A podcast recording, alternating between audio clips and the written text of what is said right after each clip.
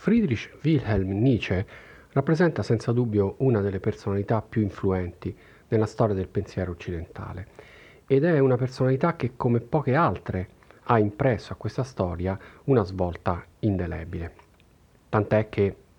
sarebbe riduttivo leggere la filosofia di Nietzsche nella prospettiva appunto delle filosofie ottocentesche cui pure appartiene, perché di fatto eh, la posizione caudale eh, della, che la vicenda di eh, Nietzsche appunto occupa, eh, Nietzsche muore il 25 agosto dell'anno 1900, eh, segna proprio il passaggio eh, da una concezione, quasi da un paradigma appunto della storia del pensiero ad un nuovo paradigma. Non è un caso forse che proprio eh, un altro degli autori che, che più influenzerà il, la cultura del Novecento, ovvero Sigmund Freud, vorrà postdatare eh, la sua opera eh, fondamentale, ovvero l'interpretazione dei sogni, eh, imprimendo sulla copertina l'anno 1900, quando invece l'opera di fatto esce nel, nel 1899, eh, proprio percependo eh, la svolta che si sta consumando nella, eh, al limitare appunto eh, di, questi due, eh, di, questi due, secoli. e del resto fra eh, Nietzsche e Freud esistono eh, una eh, quantità di argomenti, di tematiche comuni e di parallelismi possibili. In fondo entrambi hanno dato una, un inferto, una spallata a, alla razionalità umana e, e soprattutto a quel razionalismo che iniziato con Cartesio e celebrato poi dall'illuminismo e dal positivismo ottocentesco, di fatto aveva segnato la nascita della moderna eh, civiltà europea. E le critiche di entrambi sono critiche corrosive eh, che corrodono appunto dall'interno la fiducia nella ragione, ma se Freud lo fa mettendo in luce come neanche l'autocoscienza, neanche l'io quell'io da cui per esempio era iniziata la grande epopea dell'idealismo nel, nell'Ottocento. Anche l'io in fondo è una maschera che nasconde dietro di sé pulsioni profonde e profondamente irrazionali, è la scoperta appunto del, dell'inconscio, eh, in parte preannunciata da Schopenhauer, eh, paternità che Freud più di una volta riconosce, ma la svolta di Nietzsche, dicevamo, è ancora più radicale, perché appunto eh, la critica di Nietzsche alla ragione sfocia eh, in una serie di concetti, l'eterno ritorno, l'amor fati, l'oltreuomo, che preludono appunto alla prima forma radicale di nichilismo nella filosofia contemporanea. In Nietzsche, inoltre, ehm, la vicenda eh, umana e il pensiero eh, si intrecciano in una maniera eh, strettissima e anche in questo caso eh, Nietzsche rappresenta una delle personalità più, eh, più, eh, più complesse e più coinvolgenti nella storia della, eh, della filosofia. E questioni legate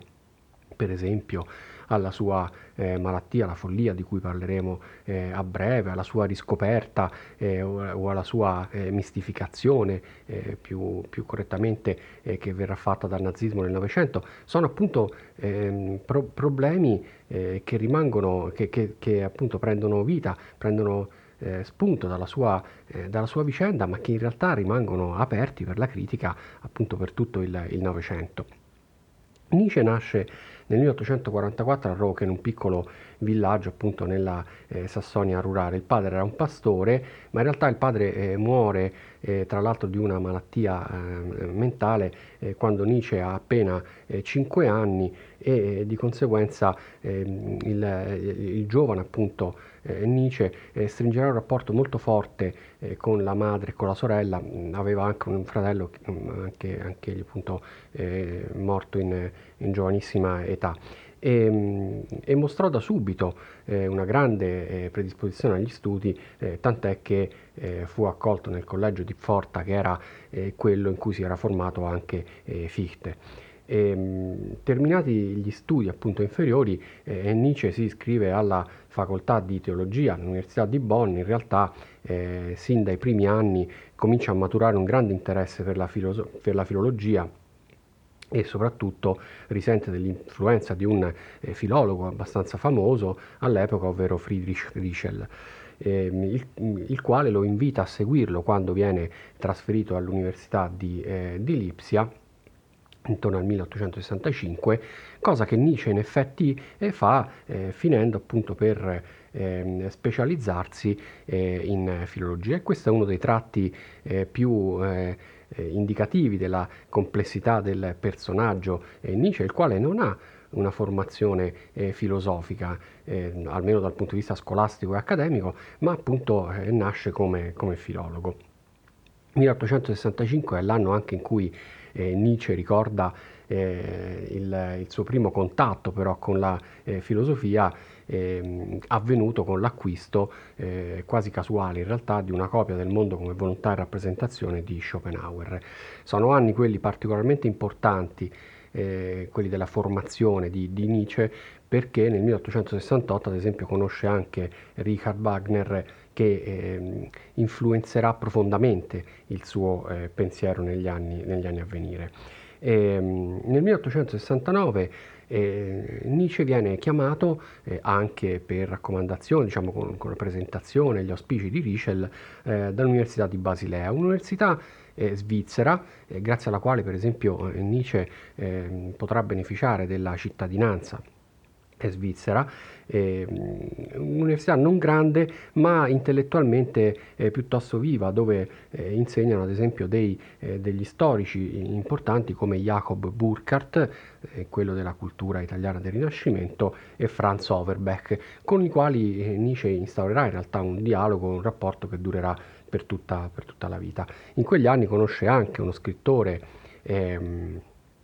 che risulterà eh, fondamentale in alcuni momenti eh, della sua vicenda, che è Paul, eh, Paul Ré. E, ehm, in realtà l'insegnamento di, eh, accademico di Nietzsche non è un insegnamento contrassegnato da grandi eh, successi, eh, rappresenta un caso unico il fatto che ad appena 25 anni insomma, Nietzsche avesse ottenuto una cattedra universitaria e come vedremo poi di fatto questo gli permetterà di vivere eh, per il resto dei suoi anni e di scrivere anche e la libertà gli concederà la libertà di scrivere negli anni a venire. Ma il, eh, il dibattito accademico e il mondo accademico, soprattutto quello legato alla filologia, lo appassiona poco. Tant'è vero che nel 1872 la prima opera eh, che Nietzsche pubblica, eh, ovvero La nascita della tragedia dallo spirito della musica, è un'opera che riscuote pochissimo successo eh, negli ambienti universitari, anzi si espone, a dire il vero, a eh, critiche anche importanti, eh, per esempio da parte di Wilamowitz, che era il, il filologo più importante in, in Germania all'epoca, che accusano il testo, che in effetti non è un testo di filologia in senso classico, dimostrare eh, le lacune, la profonda ignoranza eh, che eh, questo giovane professore accademico ha della, del mondo della filosofia greca. Beh, come vedremo, in realtà la nascita della tragedia rappresenta eh, l'inizio eh, della parabola filosofica eh, di Nietzsche, eh, nella quale chiaramente i temi che interessano il giovane autore non sono affatto quelli della filologia classica, ma sono già appunto temi influenzati dal tentativo di spiegazione della decadenza del mondo eh, occidentale ritrovato appunto nelle sue radici, eh, nelle sue radici greche. E, ehm, nel frattempo, a partire dagli anni 70, in realtà Nietzsche comincia già ad avvertire, a manifestare dei disturbi, delle cefalee, dei disturbi appunto eh, di concentrazione che lo accompagneranno, come vedremo, anche eh, nel, nel, nell'età matura, nella sua età matura. E, ehm, nel 1876 eh, chiede un anno di congedo eh, che lo porta a viaggiare eh, nell'Italia, nel sud Italia, ad esempio a Sorrento scrive un'opera, come vedremo, fondamentale di rottura che è umano, eh, troppo, troppo, umano. Nel 1879 Nietzsche eh, chiede il, il, congedo definitivo all'Università di Basilea che glielo accorda e di fatto gli accorda anche una pensione non altissima ma che appunto come accennato gli permetterà di vivere decorosamente eh, negli anni a venire anche gli permetterà libertà di potersi concedere la scrittura filosofica eh, non di successo, che di fatto Nietzsche non fu uno scrittore di successo, almeno negli anni centrali eh, della, sua, eh, della, sua, opera, della sua vicenda appunto, e quindi di, do, dovette finanziare quasi eh, autonomamente le sue, le sue opere. E, ehm, a partire dal 1880, per circa una decina d'anni, inizia una sorta di eh, periodo eh, di, ehm, eh, de, del viandante, di peregrinazio intellettuale di, di, Nietzsche, che lo porta in alcune delle località più importanti della e più belle del, dell'Europa, eh, diciamo nelle costiere eh, della Francia del Sud, dell'Italia, dell'Italia del Sud, eh, che Nietzsche amava eh, moltissimo durante l'inverno e in estate invece eh, in, in, località, eh, diciamo in stazioni climatiche, soprattutto Silvaplana e Sils, e Sils Maria. E, sono anni in cui effettivamente escono opere fondamentali eh, della sua produzione, Aurora, eh, La Gaia Scienza, eh, così parlò Zarathustra, forse l'opera più importante di Nietzsche, che è appunto eh, pianificata tra il 1883 e il 1885. Nel 1888 infine eh, Nietzsche eh, giunge a Torino, una città che peraltro lo affascina eh, enormemente, e, ehm, e, a Torino eh, vive un, un, anno, un, anno e mezzo di grande fervore intellettuale quello che viene chiamato da molti critici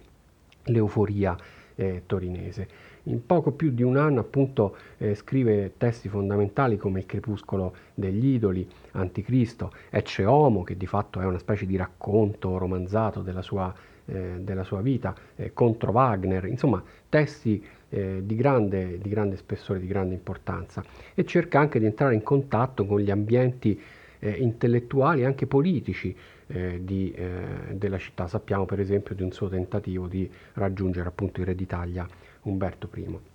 Tuttavia è proprio tra il Natale del 1888 e il gennaio del 1889 che matura quella che viene chiamata appunto la follia eh, nicciana che si esprime in una serie di biglietti, eh, di messaggi, i cosiddetti biglietti appunto della, della, follia, che Nietzsche comincerà ad inviare a studenti, allievi, ma anche amici eh, che,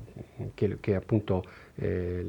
ricevono eh, questi deliranti bigliettini, questi deliranti in cui eh, Nietzsche si eh, firma appunto il, il crocifisso, l'anticristo addirittura.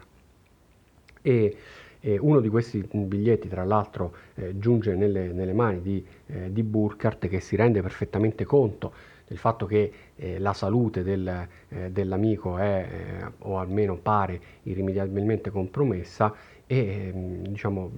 l'altro grande collega che era stato di fatto in contatto con Nietzsche per tutta la, la sua vita, ovvero Overbeck, lo va a prendere a Torino eh, il, il, l'episodio eh, probabilmente della, di un Nietzsche che abbraccia il, il, cavallo frustato da un fantino, appunto eh, da, un, da, un, cocchiere, da un conduttore a Torino, è probabilmente un, eh, un episodio eh, romanzato della sua vita, mm, è, è, comparso per la prima volta in un articolo scritto una decina di anni dopo i fatti, quando Nietzsche appunto era già diventato una figura eh, quasi pigonica nella, eh, nella cultura eh, europea e, ehm, e, che si ispira fondamentalmente ad un episodio appunto eh, del, mh, mm, di delitto e castigo di Dostoevsky. Eh, ma è indubbio che eh, le eh, condizioni di Nietzsche a Torino eh, decadono eh, profondamente e, inizia per così dire una parabola di crisi mentale, una parabola discendente di crisi mentale per cui Nietzsche inizialmente verrà ricoverato appunto in una clinica di Basilea, poi eh, la madre e la sorella se ne occuperanno, soprattutto la sorella Elisabeth negli ultimi, negli ultimi anni, eh, fino a che appunto eh, il 25 agosto del 1900 il filosofo si, eh, si spegne. Quello della follia di Nietzsche è peraltro uno dei grandi temi eh, dibattuti o lasciati aperti appunto dal filosofo eh, nel, eh, nella cultura del Novecento, eh, perché eh, ci sono tesi interpretative eh, differenti sulla eh, natura e anche sull'influsso che il disturbo mentale inoppugnabile di cui Nietzsche soffrirà abbiano influenzato poi i suoi contenuti filosofici. È una questione non secondaria in realtà, perché è pur vero che le opere più importanti, eh, quelle in cui si condensano i, i, nuclei tematici fondamentali del pensiero nicciano, eh, Nietzsche le scrive eh, negli anni terminali della sua vicenda, quelli eh, effettivamente eh, che preludono alla euforia torinese o che vengono scritti direttamente a Torino, diciamo dalla fine della seconda metà degli anni 80 fino all'89. Quindi è una domanda legittima eh, quella che ci si fa sull'eventuale eh, influsso eh, della, eh, delle condizioni psichiche, dell'alterazione psichica sul, sui suoi contenuti. su questo ci sono varie eh, interpretazioni, come dicevo. Eh, per esempio, una mh, delle prime ricostruzioni eh, o dei tentativi organici di ricostruire la filosofia di, di Nietzsche, eh, con, che è compiuta appunto da un'amica eh, che, che, con cui Nietzsche era entrato in contatto proprio in Italia, qua, della quale si era anche tra l'altro innamorato, ovvero eh, Lou eh, Van Salomé. Ehm, se, secondo questa ricostruzione eh, la, la, follia sarebbe stata scatenata eh, dal tema eh, che, in cui di fatto si condensano gli aspetti più forti e più problematici del pensiero nicciano che è quello dell'eterno ritorno del, dell'identico. Eh, altri autori, per esempio in Italia eh, Giorgio Colli e Mazzino Montinari, eh, avrebbero messo in luce, hanno messo in luce come invece eh, la filosofia eh, la, la, follia scusa, di, di, Nietzsche eh, di fatto emerga nel momento in cui eh, Nietzsche si rende conto della profonda incomprensione eh, cui sono andate incontro le sue opere e, ehm, e, del ruolo tutto sommato marginale che la sua filosofia occupa nel dibattito europeo è vero che poco prima eh, della, della, sua eh, crisi mentale eh, Nietzsche scrive una famosa lettera alla madre in cui appunto millanta eh, sua, eh, grande, eh, un suo grande successo non solo in Europa ma anche addirittura oltre, oltreoceano. Mm, forse la soluzione più ehm,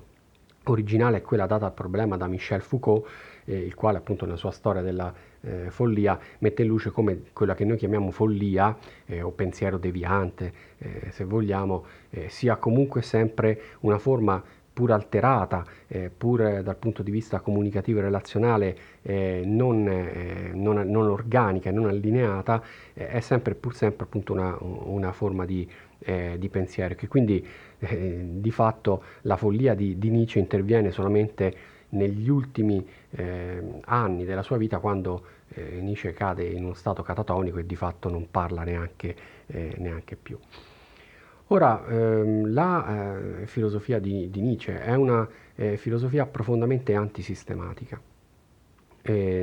non eh, eh, non esiste una, eh, dire, una linea eh, di evoluzione chiara e precisa eh, nella filosofia di Nietzsche, la quale invece consta di eh, nuclei tematici, di concetti forti, i quali vengono annunciati, poi vengono ripresi, declinati in maniera differente, chiamati a volte con nomi differenti, ma di fatto eh, è appunto un, un coacervo molto complesso, molto annodato, che, che è difficile eh, ridurre ad un sistema come si fa per esempio nei confronti della filosofia di, eh, di Hegel o di Aristotele o di, o di Platone. Eh, I critici ehm, eh, cercano di eh, dare ordine alla, alla produzione nicciana eh, suddividendo la sua filosofia in quattro periodi.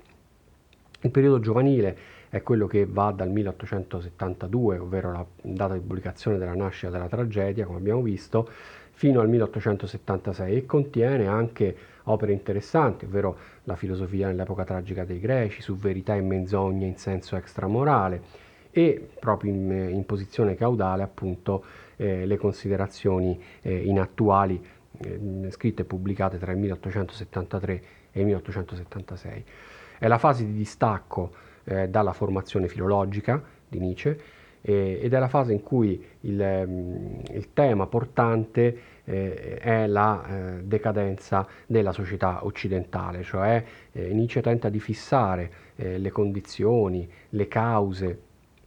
e gli esiti di una crisi che legge addirittura già presente nel mondo, nel mondo greco. Il secondo periodo sarebbe il periodo cosiddetto illuministico della filosofia del, del mattino, che comprende appunto eh, Umano troppo umano, come abbiamo detto, una, un'opera veramente di svolta nella produzione eh, nicciana, eh, ma Aurora, eh, i pensieri sui pregiudizi morali, eh, La Gaia Scienza che esce nel 1882, opera anch'essa fondamentale per i contenuti che contiene appunto e, ehm, ed è un periodo eh, di, eh, molto stimolante nella produzione nicciana perché eh, si abbandona il, ad esempio la, eh, la forma del, del, saggio e si abbraccia quella aforistica che avrà molto successo nella, nel recupero posteriore appunto di, eh, di Nietzsche. E, eh, il tema portante questa volta eh, è il, la distruzione delle grandi certezze e delle grandi illusioni però eh, della metafisica e anche della morale eh, occidentali. È un momento, è una pars destruens del pensiero di, eh, di Nietzsche, in cui la critica di Nietzsche si fa veramente corrosiva soprattutto nei confronti della tradizione giudaico-cristiana, della tradizione metafisico-ontologica eh, del, pensiero, eh, del, pensiero, filosofico. E come vedremo elementi di critica che non terminano in questa fase, nel periodo eh, illuministico, ma verranno ripresi poi, ad esempio, nella filosofia del, del tramonto. La terza fase è la fase matura, che di solito viene chiamata filosofia del meriggio, dal 1883 al 1885. Di fatto è segnata da tutta da un'unica opera, che è Così parlò Zarathustra una, un'opera eh, intensissima, eh, complessissima, che contiene eh, di fatto tutti eh, i nuclei portanti, tutti i nuclei concettuali più importanti della filosofia di, di, Nietzsche, la teoria dell'eterno ritorno dell'identico, la figura dell'oltreuomo, l'amor fati, la volontà eh, di potenza, eh, la figura del viandante, insomma eh, è davvero eh, l'opera cardine eh, del, del, pensiero di, di Nietzsche. Gli ultimi anni costituiscono il quarto periodo, viene di solito indicato come filosofia del tramonto, eh, che va appunto dal 1886 al 1889, pur tenendo conto che eh, di fatto negli ultimi anni Nietzsche eh, non scrisse eh, non, non, scrive, dall'88 in poi non scrive nulla eh, e la, la, stessa volontà di potenza, ne parleremo a breve, eh, ultima opera eh, che, che, Nietzsche probabilmente aveva in, in animo di scrivere, eh, ma che eh, non terminerà mai, non porterà mai a compimento, sarà in effetti la sorella che, la, che recupererà le bozze e gli appunti eh, di cui si sarebbe dovuta costituire, da cui si, dovrebbe, si sarebbe dovuta costituire quest'opera e la pubblicherà dandogli un titolo a cui eh, forse Nietzsche neanche aveva pensato. Ma sono gli anni in cui eh, comunque eh, Nietzsche produce eh, opere fondamentali come Al di là del bene e del male, La genealogia della morale, Il crepuscolo degli idoli, L'Anticristo e come dicevamo il suo testamento spirituale che è appunto Ecce Homo. Ora, in riferimento agli ultimi anni eh, della vita di, eh, di, Nietzsche e alla figura della sorella Elisabeth, è importante anche per affrontare preliminarmente una delle questioni eh, su cui la critica nel Novecento si è più eh, dibattuta, eh, ovvero quella della eh, cosiddetta nazificazione e poi denazificazione del pensiero di, ehm, di Nietzsche. Ora, è indubbio che la filosofia di, di Nietzsche ehm, porti con sé eh, dei contenuti eh, spesso problematici eh, e spesso estranei alla sensibilità eh, e alla, eh, come dire, al, al politicamente e all'intellettualmente corretto, così come il Novecento eh, ha definito appunto i canoni di questo, ehm, di questo lessico intellettuale. E, ehm, ed, è, ed, è, ed è indubbio eh, che eh, in buona parte eh, questi temi eh, saranno portati alla luce proprio eh, nei primi anni del Novecento e proprio in alcuni ambienti, in alcuni ambiti, come appunto quelli dei totalitarismi, soprattutto del, eh, del, del nazismo. Ora, mh, sulla questione dell'uso, dell'utilizzo che il nazismo soprattutto farà della filosofia di, di, di Nietzsche, eh, i critici hanno eh, sempre prodotto numerose spiegazioni che tendevano appunto a limitare effettivamente il contributo della filosofia di Nietzsche alla nascita dell'ideologia eh, nazista. Eh, uno eh, dei tentativi, forse intellettualmente però meno onesti, è stato quello nel Novecento di attribuire molta responsabilità all'opera della sorella, appunto, eh, Elisabeth. Eh, è vero che Elisabeth, eh, negli anni in cui accudì eh, Nietzsche, ehm, iniziò la costruzione, per così dire, del mito filosofico del, del fratello. Eh, tra l'altro fu lei che a Weimar eh, acquistò una casa e la trasformò in una specie di eh, archivio, mausoleo del pensiero del, del, fratello. Come abbiamo visto è stata Elisabeth di fatto a scrivere la volontà o comunque a mettere insieme eh, il, i testi che avrebbero poi formato eh, quell'opera mai edita da Nietzsche che è la volontà di, di, potenza, una delle più utilizzate proprio all'interno della, del, regime, del, regime, nazista. È pur vero però che eh, il, il, il, tentativo di Elizabeth innanzitutto è precedente eh, perché si situa tra la fine dell'Ottocento e i primi, primissimi anni del, eh, del Novecento, eh, quando chiaramente eh, la sorella di Nietzsche non poteva poi immaginare il, eh, l'avvento del, eh, del, nazismo. In secondo luogo è innegabile che mh, molti dei contenuti che saranno ri- ripresi, rimaneggiati dal, dal, nazismo non riguardavano eh, gli interventi diretti che la sorella aveva fatto, soprattutto sull'epistolario, ma riguardavano opere che eh, Nietzsche aveva già partorito e pubblicato quando era eh, pienamente appunto cosciente e, e, in possesso delle sue, sicuramente delle sue facoltà, ehm, delle sue facoltà mentali. diciamo che eh, è vero che la sorella approfittò poi eh, della fama raggiunta ormai negli anni 20 e negli anni 30 da Nietzsche ed è vero insomma l'episodio della visita di Hitler alla casa di Weimar, il, di Weimar, il dono del bastone che era stato da passeggio che era stato di Nietzsche eh, però senza dubbio eh, questo non va oltre una sorta di cortigianeria ecco, della sorella nei confronti del regime eh, nazista. E, ehm, quindi probabilmente la spiegazione questa, eh, importan- dell'importanza che venne data alla sorella eh, si deve proprio a, ad un tentativo di riabilitazione che soprattutto eh, certi ambienti della filosofia, eh, soprattutto vicini al, al marxismo, insomma, della filosofia di sinistra, cercarono di fare attribuendo quindi tutte le responsabilità eh, alla sorella e cercando così di rendere presentabile il pensiero di Nietzsche, un pensiero che invece è problematico perché se è vero che Nietzsche ad esempio non fu mai antisemita, anzi probabilmente proprio in disaccordo con il, con il cognato non partecipò alle nozze della sorella, eh, il cognato che era un convinto invece antisemita, è pur vero che invece nelle opere di Nietzsche si trovano continui riferimenti eh, spesso polemici o caustici nei confronti delle, eh, del popolo ebraico, ma che di fatto Nietzsche eh, condivide con quasi eh, con, con, larga parte della filosofia e dell'intelligenza del, eh, di fine appunto eh, Ottocento. È indubbio tuttavia eh, che nella filosofia di Nietzsche, come dicevamo, ci siano dei nuclei eh, concettuali che si prestano, che si sono poi prestati all'interpretazione o alla ripresa eh, o anche la distorsione del nazismo. Eh, Nietzsche è un convinto eh, avversario delle democrazie e dei sistemi, per così dire, di massa, sia a livello politico sia a livello eh, intellettuale. Come vedremo eh, nella, nello sviluppo, nella narrazione della sua opera,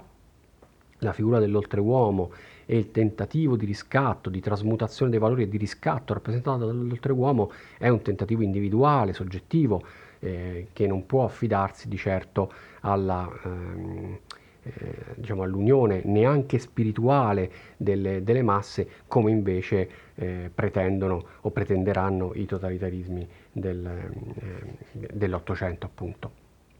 Quindi ciò che se ne può concludere è che sicuramente all'interno dell'opera eh, di Nietzsche ci siano delle concezioni aristocratiche, eh, delle, delle, concezioni etnocentriche, per esempio la bestia bionda, no? di cui Nietzsche parlerà nella genealogia della morale, e, e la figura stessa dell'oltreuomo, eh, che lar- per larga parte de- eh, del Novecento eh, è stato appunto indicato con, eh, con, il termine superuomo ed in effetti Übermensch eh, è traducibile meglio dal punto di vista filologico come superuomo piuttosto che oltreuomo, ma questa identificazione con una superiorità no? quasi eh, genealogica del, del superuomo è un, altro, è un, altro, tratto distintivo che sicuramente si poteva eh, prestare ad interpretazioni eh, fallaci. Ci sono quindi questi elementi che però non giustificano eh, la distorsione che ne verrà fatta nel Novecento.